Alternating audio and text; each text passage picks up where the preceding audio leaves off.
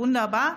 Damit sind wir nämlich am Schluss der heutigen Tagesordnung. Ich freue mich, Ihnen sagen zu können, dass die nächste Sitzung des Deutschen Bundestages morgen stattfindet, am Freitag, den 23. Februar 2024 um 9 Uhr.